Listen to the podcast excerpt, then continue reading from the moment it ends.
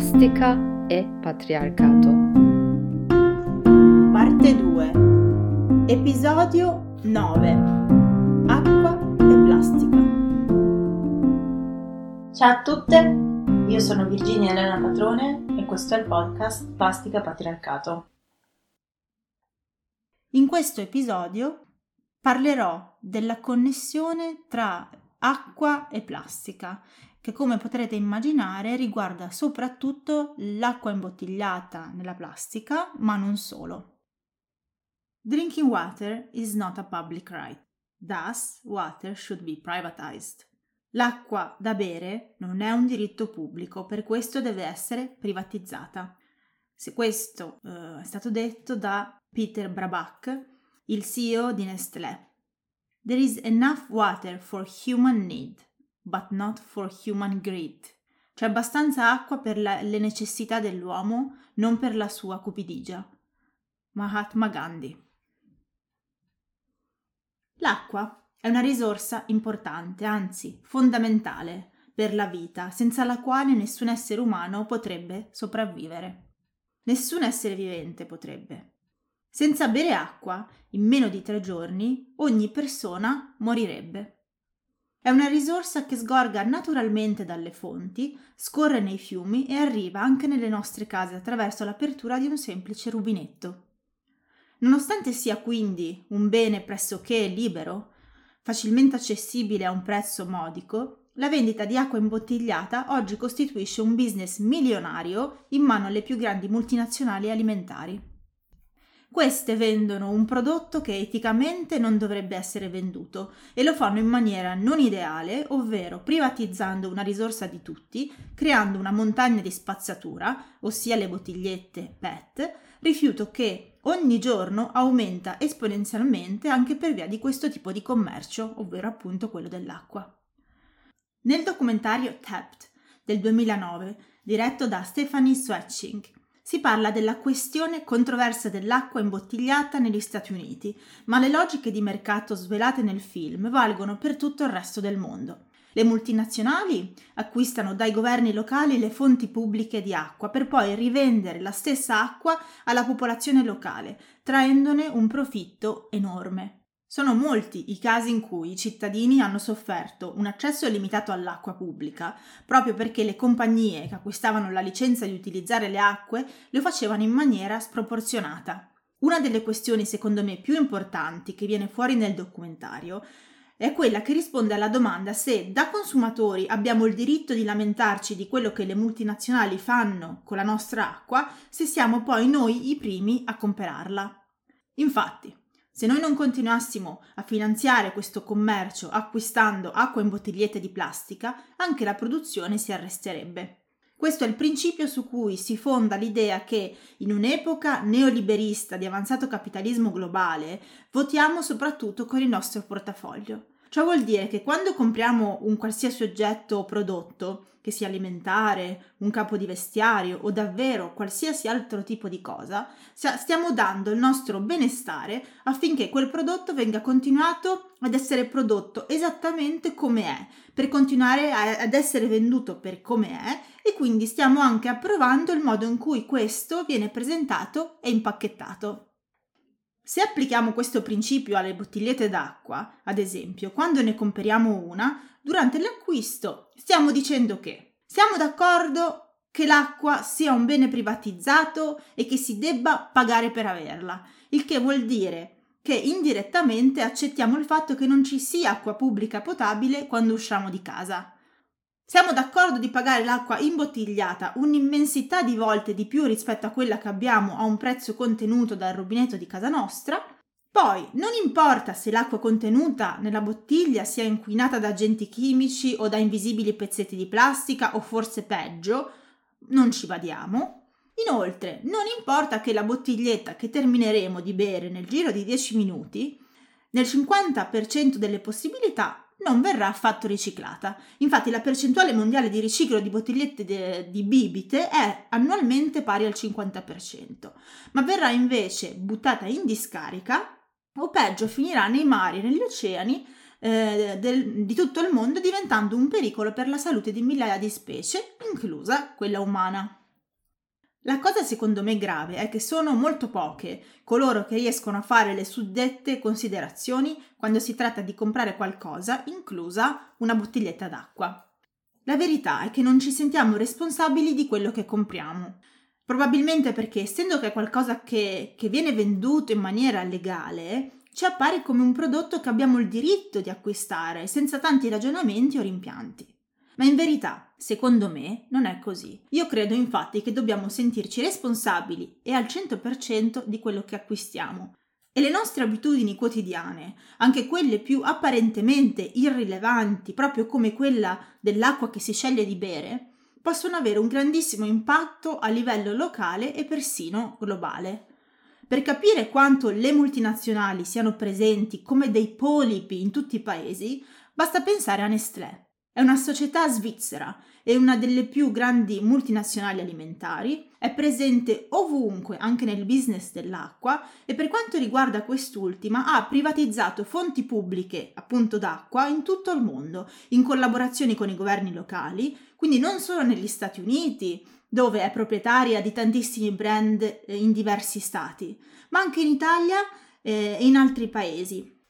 Ad esempio, in Italia Nestlé è proprietaria di Acquapanna, Levissima, Nestlé Vera, Peugeot, Recorano e San Pellegrino.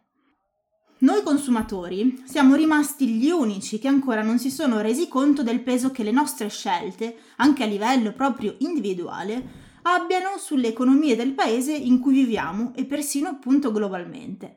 Perciò io credo non, non si possa proclamare di essere dalla parte di chi difende i diritti delle generazioni a venire di vivere su un pianeta pulito, di bere acqua non inquinata da fonti pubbliche, di respirare aria buona, per poi continuare tutti i giorni ad andare avanti senza farsi domande, a consumare tutto quello che ci viene proposto, inclusi l'acqua in bottiglia o anche il cibo inscatolato, impacchettato in plastica o importato da chissà dove, oppure ancora usare in maniera non necessaria l'automobile, fare shopping compulsivo e così via. Dobbiamo iniziare ad assumerci le nostre responsabilità e il primo passo è quello di diventare dei cittadini e delle cittadine e dei consumatori e delle consumatrici consapevoli, parte di una comunità che applica le proprie idee alla vita che conduce, che è uno dei modi concreti e forse l'unico che io conosca per mettere le basi e costruire il mondo in cui si immagina di voler vivere. Il business dell'acqua. Come accennavo, il business dell'acqua è enorme e sorprendentemente in continua crescita. Oggi, ogni minuto del mondo sono vendute un milione di bottiglie d'acqua.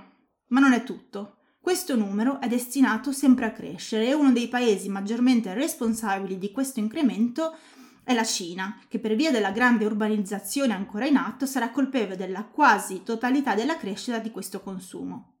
Sophie Elmhirst, autrice dell'articolo Liquid Assets: How the Business of Bottled Water Went Mad, ci introduce all'argomento con una domanda chiedendosi come sia possibile che una sostanza che precipita dal cielo, che spilla dalla terra, a cui abbiamo accesso direttamente dal rubinetto di casa, sia diventato un business multimilionario.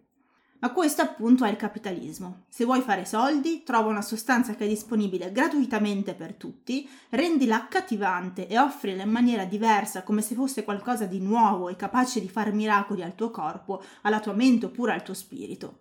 Questo è in pratica quello che è successo e sta succedendo con l'acqua. Ogni settimana viene introdotto sul mercato un prodotto di acqua, tra virgolette, nuovo, un'acqua aromatizzata differentemente o che contiene diversi minerali, o ancora un'acqua capace di fare miracoli per la pelle, l'umore, la dieta e così via. Ma questo tipo di offerte innumerevoli non sono l'unica ragione per cui il business dell'acqua sta andando alle stelle. Il consumo di acqua imbottigliata va infatti di pari passo con una società sempre più occidentalizzata e in costante movimento, che va dalla Cina all'Oceano Pacifico e dove non si ha necessità di pensare a quello di cui si avrà bisogno neanche in poche ore dopo che si è usciti di casa. Dovunque tu ti troverai, nel caso ti venisse sete, tra macchinette, supermercati e venditori ambulanti, sei sicuro di trovare dove acquistare una bottiglietta d'acqua per pochi soldi. Non sei quindi tenuto a dover pensare a quali saranno le tue esigenze di poche ore più in là. Comprare una bottiglietta d'acqua È un comfort che ha un costo ed è una sorta di tassa pagata a chi fa di tutto per privatizzare una risorsa che dovrebbe invece essere pubblica. I pochi soldi spesi per una bottiglietta d'acqua, sommati per un enorme numero di persone ogni giorno, solo negli Stati Uniti creano un giro d'affari di 7 miliardi di dollari l'anno. In Italia si parla di un giro d'affari di un miliardo di euro per 12 milioni di litri d'acqua all'anno.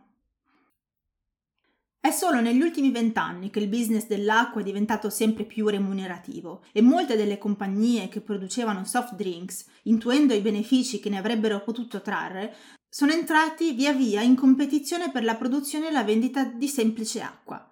Oggi è il business di bevande che cresce sempre più rapidamente. Il valore di mercato globale, che era stato calcolato essere 157 miliardi di dollari nel 2013, ha superato i 280 miliardi di dollari nel 2020. Solo in Inghilterra il consumo di acqua imbottigliata nel 2015 è cresciuto dell'8,2% e globalmente le vendite dell'acqua in bottiglia sono 100 volte superiori oggi rispetto al 1980. Il business dell'acqua in bottiglia è il più grande giochetto pubblicitario di tutti i tempi ha avuto inizio nel 1977 negli Stati Uniti con una pubblicità che ha utilizzato la voce niente meno che di Orson Welles per promuovere una bottiglietta di acqua gasata che sgorga da fonti francesi, ovvero la famosa Perrier.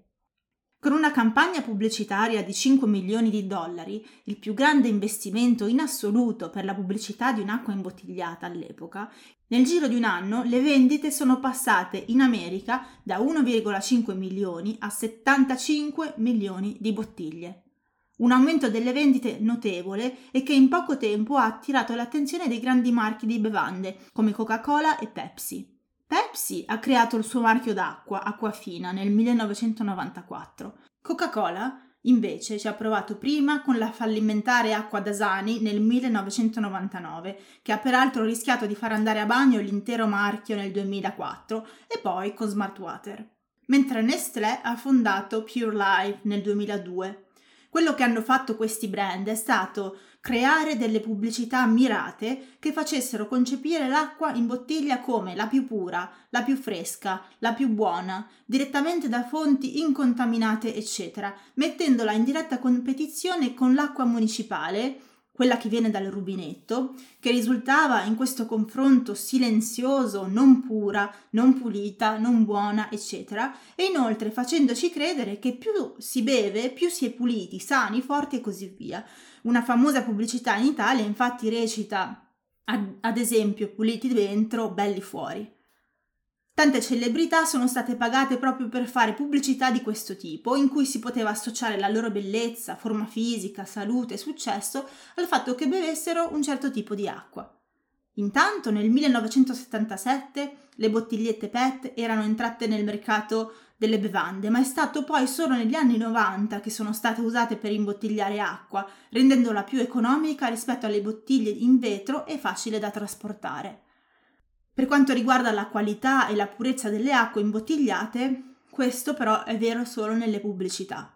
Infatti, rispetto all'acqua comunale, che deve essere controllata un grandissimo numero di volte al giorno, all'ora persino, a seconda del paese e delle leggi vigenti, i valori per quest'acqua devono essere obbligatoriamente resi pubblici, mentre le compagnie che imbottigliano acqua privatamente non sono tenute a offrire lo stesso servizio, ovvero le loro acque non sono intanto controllate quanto quelle pubbliche e inoltre, sempre queste compagnie, non sono obbligate a pubblicare i risultati dei test che fanno alle acque che arrivano poi sul mercato. Inoltre, non si ha la sicurezza della prevenzione delle acque presenti nelle bottiglie è stato trovato che diversi marchi imbottigliavano direttamente l'acqua municipale, rivendendola poi a un prezzo mille volte più alto rispetto a quello che si sarebbe pagato bevendo l'acqua direttamente dalla sua fonte, il rubinetto.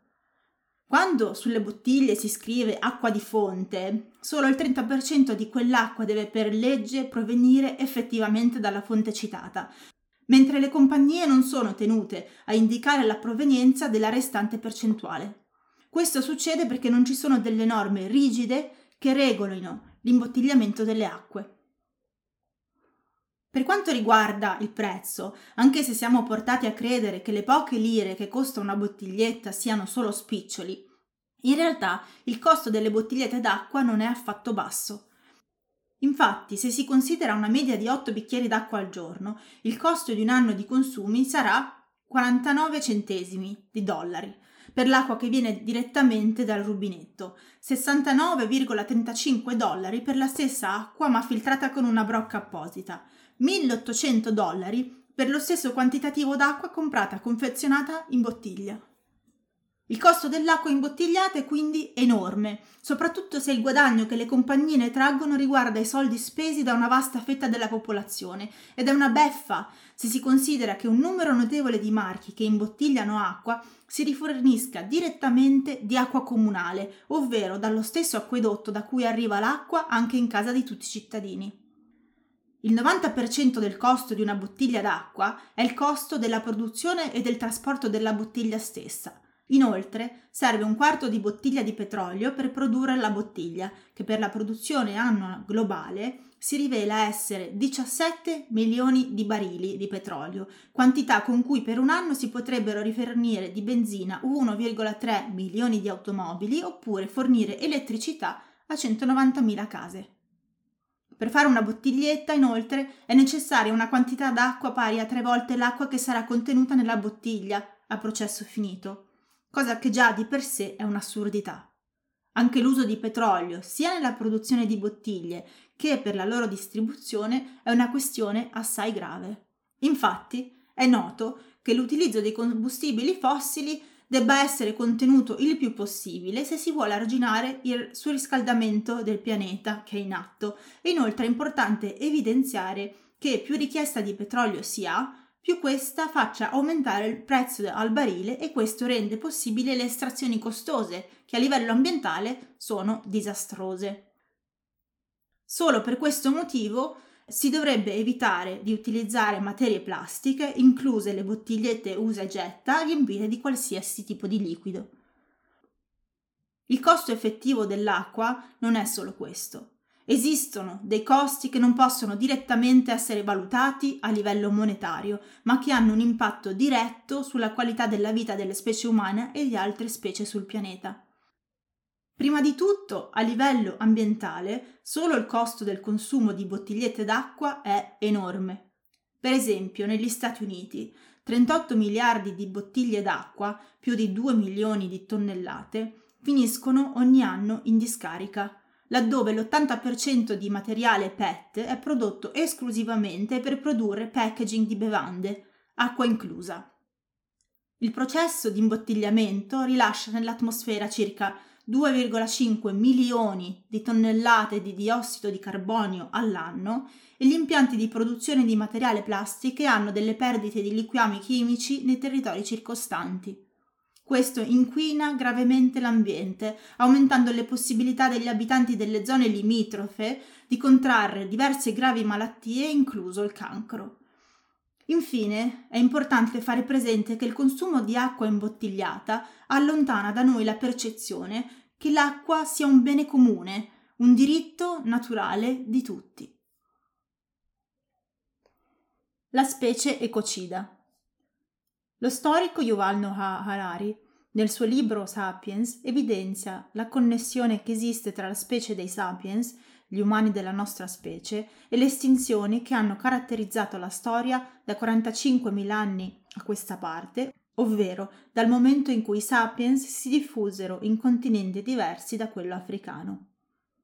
Siamo in fin dei conti, e come Harari ci ha definito, una specie ecocida, ovvero che ha portato e tuttora sta portando all'estinzione un'enorme quantità di altre specie che popolavano e popolano il cosiddetto Eden terrestre.